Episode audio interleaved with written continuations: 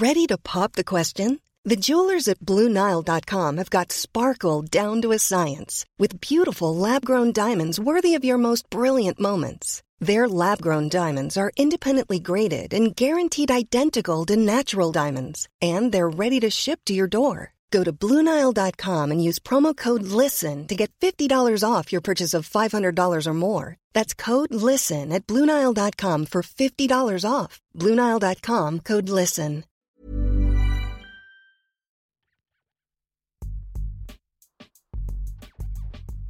Graines d'orienté, épisode 9. Je suis Juliette et je suis ravie de vous accueillir dans cette nouvelle exploration des ressorts de l'orientation et de la réorientation épanouie. Si je vous parle d'optimisme, je suis à peu près certaine qu'un sourire se dessine sur vos lèvres. Effectivement, il est souvent confondu avec la naïveté, et comme le souligne mon invité du jour, Catherine Testa, il s'agit pourtant d'une question d'importance. Comment est-ce que nous abordons notre futur? Quel est notre rapport à la société, aux autres? Les corrélations sont d'ailleurs scrutées par plus d'un expert, par exemple la confiance pour les sociologues ou la consommation pour les économistes. Catherine est la cofondatrice de l'optimisme, L'optimisme, c'est un média qui met en avant des nouvelles et des initiatives qui inspirent. Vous allez découvrir par son témoignage, qui est vraiment empreint d'une belle énergie, un parcours aussi surprenant qu'intéressant. Loin d'être une idéaliste aux lunettes roses, Catherine démontre combien l'enthousiasme, la créativité et la construction d'un projet de vie qui nous ressemble est intimement lié à l'optimisme. Comme elle me le dit si bien dans le podcast, il s'agit d'un prérequis à toute action. Je vous souhaite une excellente écoute et n'hésitez pas à partager et à noter cet épisode s'il vous a plu. Bonjour Catherine. Bonjour Juliette. Merci beaucoup de m'accueillir euh, chez toi pour ce nouvel épisode. Euh, merci de venir. Je suis ravie de parler d'optimisme et je dois t'avouer quelque chose en premier lieu c'est que je suis d'essence une pessimiste euh, qui voit toujours les scénarios les pires qui soient. Donc je suis vraiment ravie d'avoir cette discussion. Ça c'est le premier point. Et le deuxième point pour lequel je suis vraiment ravie d'avoir cette discussion, c'est que euh, je pense qu'on en parlera après. L'optimisme, euh, c'est souvent un sujet qui prête un petit peu à, sourire. Mmh, la confusion. Et c'est bizarre parce que je pense que c'est un sujet de société finalement très important en lien avec beaucoup de sujets clés et notamment celui qui nous intéresse aujourd'hui en lien avec l'orientation et l'éducation. Exactement. Aujourd'hui, l'optimisme est beaucoup confondu avec la naïveté et ça n'a rien à voir. Et donc ma première question, c'est quel est le pire conseil d'orientation que l'on t'ait donné? Alors que l'on m'ait donné de façon euh, très personnelle, ça sera faire S mention maths parce que j'avais euh, le symptôme de la bonne élève.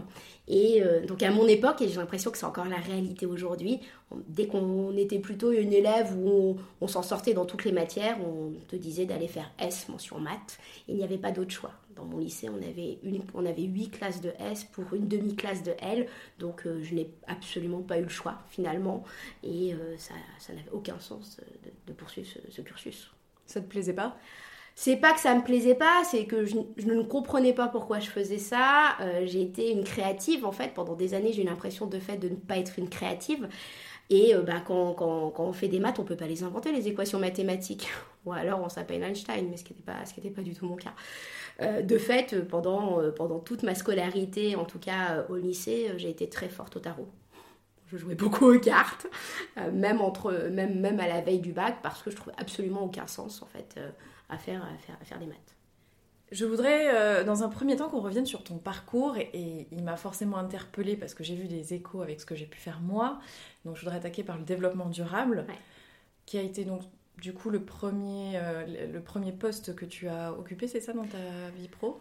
Complètement. Alors il faut, savoir que j'ai occupé ce poste-là. Je me suis intéressée au développement durable euh, en 2005. Donc 2005, le Grenelle de l'environnement n'était pas passé et je sortais donc évidemment pour pour continuer, j'avais fait euh, de la chimie physique, forcément logique.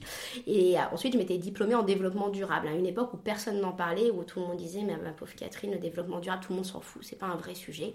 oui, c'est ça, 2005, c'était très tôt pour parler de développement durable. Et, et, exactement, et donc soit il y avait quelques écologistes, ce dont je ne faisais pas partie, moi je pensais vraiment développement durable pour penser l'entreprise dans sa globalité, dans, euh, avec les enjeux inhérents aux salariés, avec les enjeux inhérents au territoire ou autre, c'était pour moi du pur bon sens.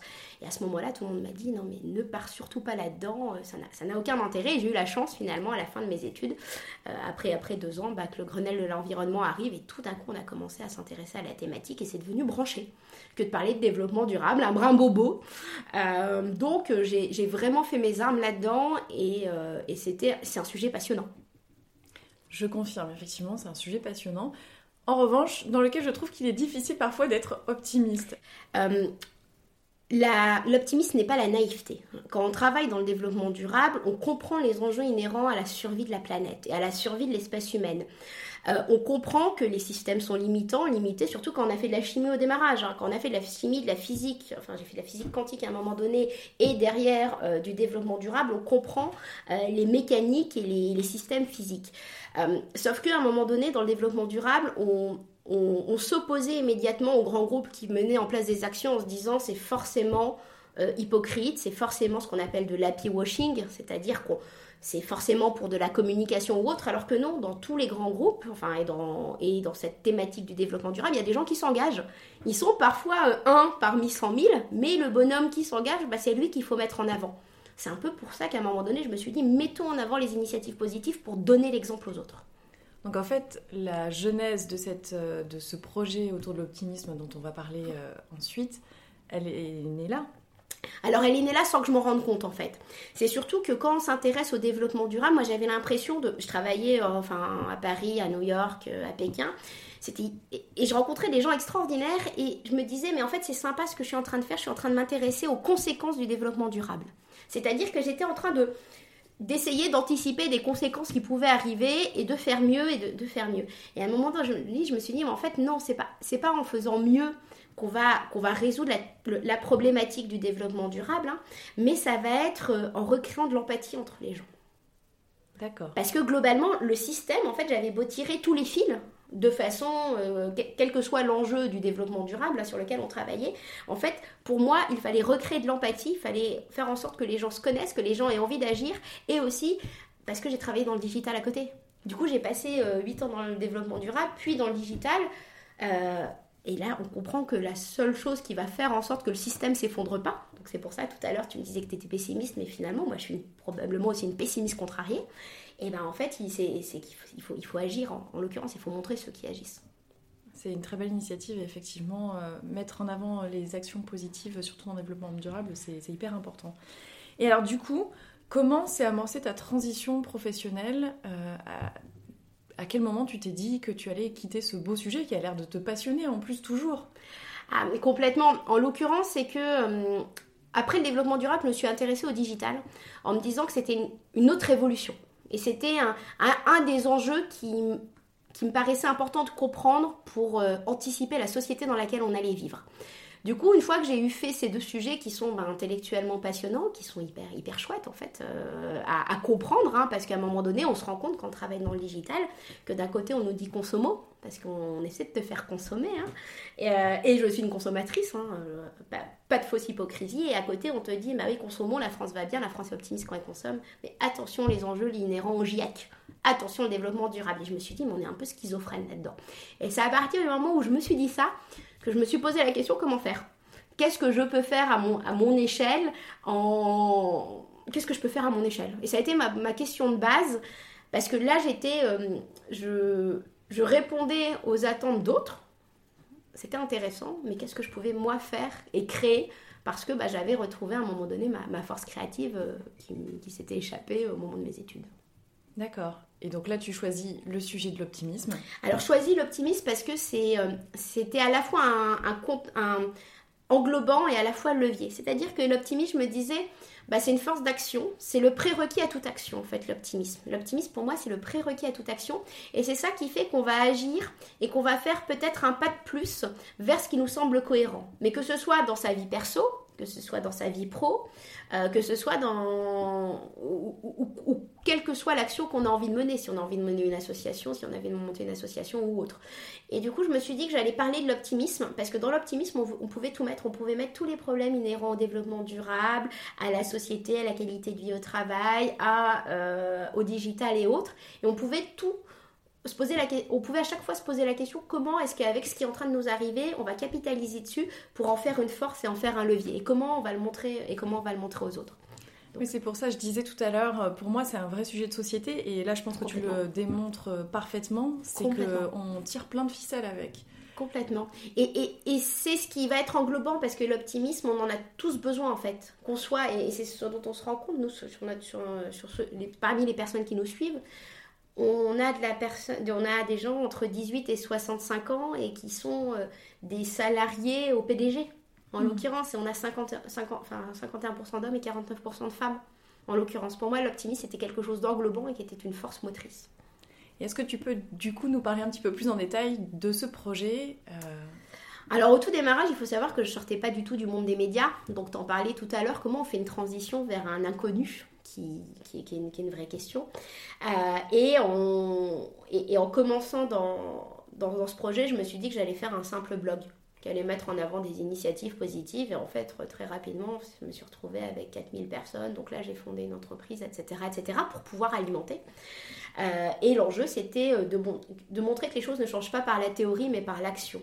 Aujourd'hui, il y a beaucoup de gens qui théorisent, en fait, en l'occurrence, euh, des, sujets, mais on ne met pas en avant ceux qui, agissent, tout simplement parce que ceux qui agissent sont souvent des invisibles. Parce que bah, là, on, fait l'interview à Paris, mais euh, ceux qui agissent, ils sont sur l'intégralité du territoire. Il faut aller les rencontrer. Et pour aller les rencontrer, il faut qu'ils aient osé lever la main pour venir jusqu'à toi. Donc, j'ai commencé par mettre en place ce média enfin ce média, c'est même pas un média, c'est vraiment aujourd'hui un blog d'initiatives positives euh, avec la vérité de transmettre simplement de, transmettre et de donner l'envie aux autres d'agir. Parce qu'on était aussi dans un monde des médias où on nous envoyait de l'actualité anxiogène en permanence. Je comprenais pas pourquoi euh, une, grande, une grande chaîne de télé n'allait pas lancer une télé positive.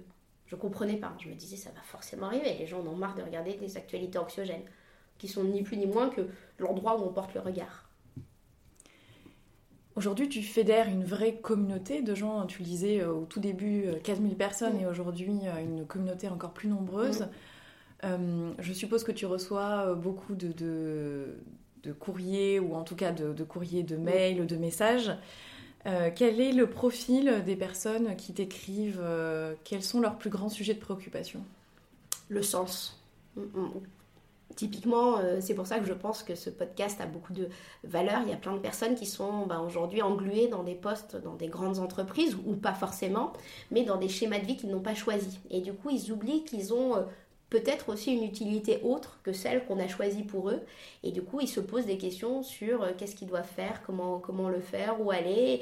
Et parfois, ils, n'osent pas se lancer. Et du coup, ils me disent, ben, ils, voient dans le fait que, que j'ai eu osé me lancer euh, une force, une force, une force motrice comme ce que tu fais euh, toi au quotidien avec, enfin au quotidien toutes les deux semaines avec ce podcast. C'est gentil, merci. Et quand je, me, je, réfléchissais un petit peu à, quand je préparais mes petites questions, je me disais, mais finalement, euh, si on ramène ça au problème source de l'orientation pour les jeunes, on, on les prépare pas du tout. Et alors, l'optimisme, pour le coup, moi j'ai l'impression que ça fait pas du tout partie euh, en tout cas de, la, de la globalité du sujet quand on envisage son avenir. L'orientation, c'est angoissant, c'est angoissant pour les parents, c'est angoissant pour les jeunes. Et euh, le système éducatif, sans le condamner dans sa, encore une fois dans sa globalité de manière euh, complètement, enfin sans nuance, mais nous inspire pas ou nous encourage pas à être très positif. Alors complètement parce qu'on on ne détecte pas les, les possibilités des élèves. C'est-à-dire que aujourd'hui, on ne valorise que la mathématique. Enfin, pas partout, mais dans beaucoup, beaucoup de lycées encore, c'est encore le cas. Et on ne se rend pas compte que demain, c'est pas forcément de ça dont on aura besoin pour créer la société. Le fait d'avoir ce qu'on appelle les compétences douces, les soft skills, j'imagine que que les auditeurs connaissent, hein, euh, c'est euh, des, compétences qu'on n'a pas essayé d'évaluer quand, on était, euh, à l'école et qu'on a mis de côté en se disant bon bah c'est bien, tu, éventuellement tu sais faire, bon t'es plutôt le bout en train de l'école, bon c'est sympa par contre tes notes elles, elles, en prennent un coup. Et du coup on se retrouve avec des élèves qui sont façonnés à leur seule note aujourd'hui. Et, la, note qu'on a, euh, et, je le maintiens, hein, j'ai rien contre les mathématiques, j'en ai fait, ça forme un raisonnement, on va, me dire, et ce qui, est, ce qui est vrai aussi. Par contre, ça fait pas qu'on ne rentre pas dans la vie avec enthousiasme. Outre les gens qui ont su se rebeller assez tôt. Il y a des gens à 19 ans qui savent exactement ce qu'ils veulent faire, ils veulent être, ils veulent euh, être acteurs. Ils arrivent à m'imposer. Ah, moi, j'étais bien foutument incapable d'imposer à ma. Alors, c'est même pas de l'imposer à ma famille, mais d'imposer à mon entourage global parce qu'on est aussi la somme de ce que les autres font. Et à mon entourage global, euh, de bifurquer en me disant, mais non, à la, base, je voulais être psy en plus. Aucun rapport avec, avec ce que j'ai fait. Mais euh, de fait, on, a un système éducatif qui, nous, englobe dans notre propre norme, en fait. Et sortir de cette norme, on, a beaucoup de mal aujourd'hui. Et alors justement, comment insuffler euh, plus d'optimisme, d'enthousiasme euh, dans ce système et en tout cas essayer de le communiquer aux jeunes Probablement en, travaillant la créativité. Alors, euh, moi, en, ayant vécu un peu aux US, je me suis bien rendu compte de la différence du système éducationnel et surtout du poids sur le salarié ensuite. Alors, je ne parle pas forcément sur l'intégralité des États-Unis, mais quand tu prends New York, San Francisco et d'autres grandes villes, euh, moi je n'ai vécu que là-bas, du coup je ne peux pas parler pour tous les États-Unis, on se rend compte que les gens ont l'habitude de pitcher, par exemple, de se mettre en avant. Euh, en France, on s'excuse presque, on a peur d'aller au tableau. Vous voyez, on n'a pas l'enthousiasme. À quel moment disparaît cet enthousiasme d'aller au tableau? Vous regardez, quand on est à l'école, jusqu'à 4 ans, tout le monde lève la main, on veut absolument, absolument, absolument passer. Après 4 ans, quand on commence à avoir des notes, euh, on passe la tête pour pas que le prof nous interroge. Vous voyez? Et du coup, on perd cet enthousiasme qu'on avait enfant, qui est pourtant très kiffant à partir du moment où on s'affranchit de l'échec. Et quand on est gamin, on ne se rend pas compte de l'échec. On a juste eu envie, envie d'aller au tableau.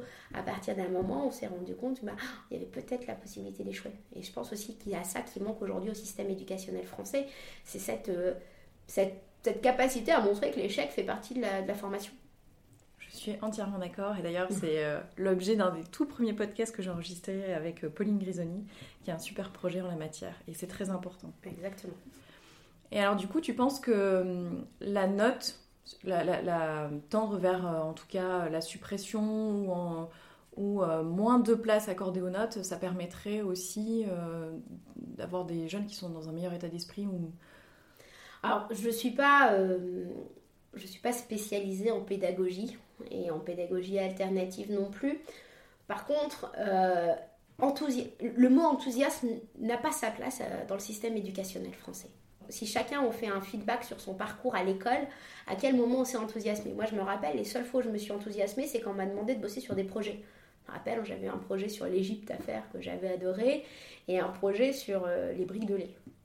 C'est tout bête, hein mais c'était des projets qu'on avait fait en groupe dans des matières, euh, un c'était l'histoire et l'autre c'était les sciences technologiques à l'époque. Mais je me rappelle que ça m'avait enthousiasmé parce qu'on avait dû créer quelque chose, vous voyez? Et à quel moment on crée quelque chose dans le système éducationnel français? À quel moment on a cette capacité de découverte par soi-même? C'est révélateur de s'en souvenir parce que... Euh, réciter nos leçons euh, d'histoire-géographie de 6ème, euh, je pense qu'on les a tous bien oubliées. Exactement, moi je me rappelle. Mais effectivement, moi aussi, j'ai le souvenir comme ça de projets sur lesquels j'étais investie parce que euh, bah, l'implication n'était pas la même. Et, Exactement. Et le ressenti n'était pas le même. Exactement. Et je crois qu'on découvre pas assez par soi-même. tu parles beaucoup de, de, de, se réinventer professionnellement, mais on arrive à se réinventer professionnellement à partir du moment où on met de côté son syndrome de l'imposteur et à partir du moment où on a conscience de sa capacité à faire par soi-même. Et cette capacité à faire par soi-même, on l'a tous, en fait. Il suffit, aujourd'hui, on a des outils, on a, ce qu'on appelle Google et YouTube. Enfin, sincèrement, aujourd'hui, avec Google et YouTube et avec du temps, tu arrives à tout faire. N'importe qui peut faire n'importe quoi aujourd'hui parce que l'accès à la connaissance a été facilité. Et ça, faut en avoir conscience. Il faut se dire que ça n'a aucun rapport avec la note qu'on avait étant gamin. La dernière fois, j'ai quelqu'un qui m'a dit qui fait des bons entrepreneurs non, je sais pas. Et bah, ceux qui étaient des cancres à l'école. Parce que le poids de la note n'avait pas assez d'influence sur eux pour les forcer à faire quelque chose qu'ils n'avaient pas envie de faire. Hmm. Et il disait qu'un bon entrepreneur, c'est celui dont le, dont le regard extérieur, au premier lieu, alors il ne faut pas être un kamikaze, hein, mais où on arrive à s'affranchir du regard extérieur pour faire de la vraie innovation. Parce que la vraie innovation au tout démarrage, elle est de toute façon euh, critiquée. Enfin, quand on se dans un projet, enfin, j'imagine que tu es la même chose, toi en lançant tes podcasts, on a le regard des autres qui pèse énormément. Et capacité à s'affranchir du regard des autres parce qu'on a confiance en soi. Oui, d'ailleurs, quelle a été la réaction de ton entourage, euh, toi, quand tu as décidé de lancer, alors euh, au tout début le projet via le blog, puis ensuite l'entreprise, l'optimisme? En fait, on a, pour, pour tout le monde, j'avais le meilleur en soi. Voilà, j'avais un bon job, j'avais, euh, j'étais bien payée, mes, mes, anciens collègues étaient mes potes. Euh, j'étais sur un sujet intéressant, donc j'ai pas du tout fait un burn-out. Pas du tout. Hein. Vraiment, j'étais bien. Le dernier jour où je suis partie de mon ancienne boîte, j'ai pleuré parce que je quittais une famille. Hein. Enfin, on était à ce stade-là. Euh, mais le meilleur en soi, c'est pas forcément le meilleur pour soi. Et du coup, ben, quand, quand tu te lances vers un nouveau projet, as tout ton. Tu, tu, as tout ton ancien entourage qui s'inquiète pour toi, qui va te donner des conseils. Mais des conseils en tout genre, à 360, tu devrais faire ça. Bah oui, mais Catherine, tu sais pas faire ça. Alors moi, je déteste l'administratif. Catherine, tu sais pas faire d'administratif. Euh, mais Catherine, tu veux lancer un blog, t'as jamais, euh, jamais travaillé dans le monde des médias. Enfin voilà, tout le monde t'envoie tes... Mais si jamais tu retrouves pas de job en plus. Et en fait, tout ton entourage t'envoie des fausses croyances. Parce que toi, tu sais que de toute façon, enfin je veux dire... Euh, pas retrouver un job, euh, tu retrouveras toujours un job. Parce que moi, tu me mets dans n'importe quel petit boulot, comme on dit, un hein, petit boulot, ce que je trouve affreux comme truc, je m'éclate. Je m'éclate parce que je trouve, enfin, mon, caractère fait que j'ai beaucoup de résilience et que je m'amuse. Je m'amuse dans beaucoup de métiers. Euh, après, évidemment, euh, il y a des métiers plus difficiles et plus contraignants que d'autres. Mais du coup, ton entourage te renvoie des croyances qui ne sont pas les tiennes et que tu absorbes. En fait, comme une sorte d'éponge, tu absorbes les croyances des autres et tu te poses tout un tas de questions. Et puis, à un moment donné, tu euh, le, centre de, gravité de la norme se déplace. C'est-à-dire que tu vas rencontrer de plus en plus de gens qui eux-mêmes ont switché, qui eux-mêmes ont fait une réorientation dans leur cursus professionnel. D'ailleurs, j'aime pas le mot réorientation. C'est pas une réorientation. Tu continues ton trajet, tu lui fais prendre euh, juste une bifurcation. Mais tu ne te réorientes pas parce que tu, tu capitalises sur ce que tu as fait avant pour construire ce que tu fais après. Et de fait, à un moment donné, tu rencontres plein de gens qui sont comme toi et qui te disent mais c'est génial ce que tu fais, vas-y fonce.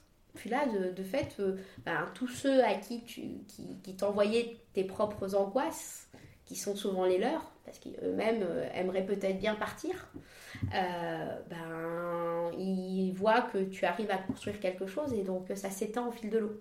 Ce regard un peu inquisiteur, un peu juge. Mm. Puis surtout, ceux qui, ceux qui nous jugent ne sont pas soit ceux qui ont peur pour nous, et ça je comprends, mais euh, souvent, euh, les amis qui vous jugent, euh, c'est pas forcément des, amis. Aujourd'hui, qu'est-ce qui t'enthousiasme Qu'est-ce qui te donne l'énergie de te lever le matin La rencontre des gens. Je me rends compte qu'on est aujourd'hui, on, on, on, est la proie de son propre algorithme, mais son propre algorithme sur les réseaux sociaux ou, ou dans la vie. C'est-à-dire que sur les réseaux sociaux et sur Internet, vous allez voir ce que vous avez envie de voir. Il y a quelqu'un qui me disait récemment, tu vois, autrefois, on croyait ce qu'on voyait et aujourd'hui, on voit ce qu'on croit. Donc, c'est-à-dire que plus vous allez lire d'articles sur l'éducation alternative, plus vous allez avoir l'impression qu'il y a foisonnement aujourd'hui euh, d'initiatives dans le domaine. Et puis, plus vous allez lire, par exemple, des articles sur euh, l'école traditionnelle, fustigeant les écoles alternatives, plus vous allez vous dire que c'est n'importe quoi. Et c'est la même chose dans le cercle privé. C'est-à-dire qu'on est plus ou moins la somme des cinq personnes les plus, voilà, les, plus proches qui nous entourent, en l'occurrence. Regardez, on est un peu ça. C'est ça qui me réjouit aujourd'hui, en l'occurrence, c'est d'avoir euh, éduqué mes algorithmes perso et, enfin, et, euh, et digitaux à aller trouver des gens extraordinaires qui agissent chacun, chacun dans leur mesure, chacun euh, dans leur domaine, mais qui essaient de faire un pas pour faire avancer, avancer les choses. Comme ce que tu fais d'ailleurs. Que peut-on souhaiter à l'optimisme Où est-ce que tu veux continuer à, à voguer euh, cette entreprise? Eh bien écoute, je n'en ai foutument aucune idée. C'est euh, tout le monde me dit qu'il faut avoir une vision, etc. 3, 5, 10 ans. Euh, ce que je dis très souvent, moi, c'est que je suis une entrepreneuse malgré moi. C'est-à-dire que j'ai eu une idée à un moment donné, au cours de laquelle il a fallu structurer un projet. Et heureusement que je ne me suis pas posé la question avant de me lancer. Sinon, euh, si j'avais compris euh, tous les systèmes comptables, administratifs, etc., je ne me serais jamais lancée là-dedans. Mais du coup, je ne suis, pas, suis pas une entrepreneuse qui voit, à horizon 10 ans, nous aurons 50 euh, salariés, 200 salariés, nous aurons un développement international. Ça, à la limite, peu importe. Ce dont je me rends compte aujourd'hui, c'est que le projet, ben, il a suscité ben, qu'est-ce que c'était que l'optimisme dans la société? Donc avec l'optimisme, derrière, on s'est posé la question qu'est-ce que l'optimisme dans les entreprises? Et tu sais ce qu'on a fait depuis, euh, depuis six mois? On a créé un centre de formation. Parce qu'on se rendait compte que finalement, donc toi tu t'intéresses beaucoup à l'éducation, mais qu'en fait que la formation d'un point de vue global, qui te formait, euh, si tu étais euh, gestionnaire comptable à faire de la, au nouveau logiciel de gestion, n'était pas adapté finalement à la société de demain parce que ce qu'il fallait plutôt euh, apprendre, c'était ben, à regagner confiance en soi, à gérer son stress, les soft skills. Parce qu'à un moment donné, des algorithmes vont remplacer certains métiers, par contre, vont, vont monter tout, toutes ces compétences pour lesquelles notre système éducationnel ne nous a pas formés. Et on peut demander aux gens euh, agissez, on peut leur dire agissez. Bah oui, mais euh, ou soyez un manager bienveillant. C'est ce qu'on te dit beaucoup aujourd'hui dans le monde de l'entreprise. Bah oui, mais est-ce que vous vous rappelez de comment est-ce qu'on a grandi? Je veux dire, euh, soyez ouverts, écoutez les autres. Est-ce que tu te rappelles qu'on nous classait par nos notes en système euh, dégressif euh, Enfin, je sais, pas comment, sais pas comment on dit ça. Oui, euh, décroissant. Décroissant ou croissant, Oui, d'ailleurs. C'est ça, tu avais ta copie en dernier ou en premier, c'était fatal. Et on t'a on, on, normé en te disant que tu étais meilleur, que tu étais moins bon, parce qu'on n'a pas compris qu'aujourd'hui, la société, elle doit être faite d'une mixité des intelligences globales et d'une mixité des personnalités. Et qu'il n'y a, a plus personne qui est Enfin, demain, je vois pas comment on peut croire qu'il y a des personnes qui sont en dessous d'autres. Tu vois, aujourd'hui, on est dans un système très pyramidal, sauf qu'on a posé sur des pyramides des, euh, bah, ça, des, des outils, euh, des téléphones qui sont ni plus ni moins que des outils de lien, qui sont des outils sociaux. On a posé ça sur des pyramides. Puis on, on, oublie que finalement, dans une grande entreprise, par exemple, le mec qui sort les poubelles, c'est un élément fondamental. S'il n'est pas là, marche pas. Le système ne marche pas. Et autrefois, on arrivait à le nier. Aujourd'hui, maintenant, avec, euh, avec l'ouverture, l'ère de la transparence, etc., à quel, combien de temps ça va durer ça? C'est là que vous jouez aussi sur la transformation du travail, également sur la, le renouveau du, du, lien humain dans tout ça. Ah mais complètement. Ouais, on a, on a un think tank prospectiviste là-dessus, en fait, sur le futur du travail. Qu'est-ce que c'est que le futur du travail? Qu'est-ce que c'est que le futur du travail centré sur l'humain? Qu'est-ce que c'est que le futur du travail à l'ère où on a mis de la transparence partout? Et, du, coup, et de façon un, peu comme toi, par raisonnement, bah derrière, il a fallu changer la formation parce que c'était bien mignon de dire aux gens, mais changez votre façon de faire dans vos entreprises, mais on n'était pas formé pour ça, on nous a pas appris ça à l'école. Hmm. Et du coup, et bah, après, à un moment donné, euh, et ça, je te laisse la responsabilité de le faire, il faut changer l'éducation. Alors, il y a des choses bien dans l'éducation, hein, je ne vais pas tout remettre en cause. Par contre, il y a des améliorations à faire et qui sont, qui sont euh, énormes. On est d'accord euh, là-dessus, c'est une précaution que je prends toujours. Je ne dis pas qu'il faut euh, raser le système éducatif tel qu'il est, mais il y a pas mal de, pistes d'amélioration quand même. Il faut mettre en avant d'autres compétences. Réussir à détecter. Catherine, je voulais te demander quel est ton meilleur conseil d'orientation? Tu peux l'adresser à des jeunes ou à des jeunes pros qui, euh, du coup, font une bifurcation professionnelle? Je te laisse choisir à qui tu destines ce dernier mot. Mon meilleur conseil serait d'aller vers ceux qui nous enthousiasme. Tout simplement parce qu'une fois qu'on a une vision très claire de ce qu'on veut faire, on déploie les capacités pour le faire. C'est-à-dire qu'on en parlait tout à l'heure, une fois qu'on a un objectif précis en se disant bah moi je voudrais euh, changer tel ou tel domaine ou je voudrais euh, travailler là-dedans ou là-dedans, on arrive à déployer des capacités dont on, dont on ne se sentait même pas doté au démarrage.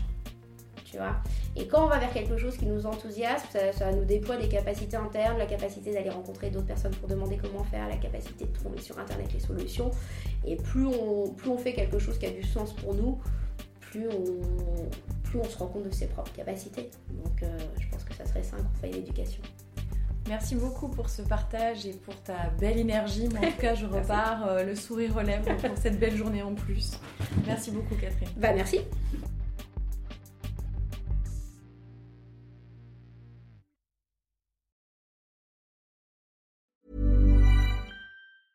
Planning for your next trip? Elevate your travel style with Quince. Quince has all the jet setting essentials you'll want for your next getaway, like European linen, premium luggage options, buttery soft Italian leather bags, and so much more. And is all priced at 50 to 80% less than similar brands. Plus, Quince only works with factories that use safe and ethical manufacturing practices.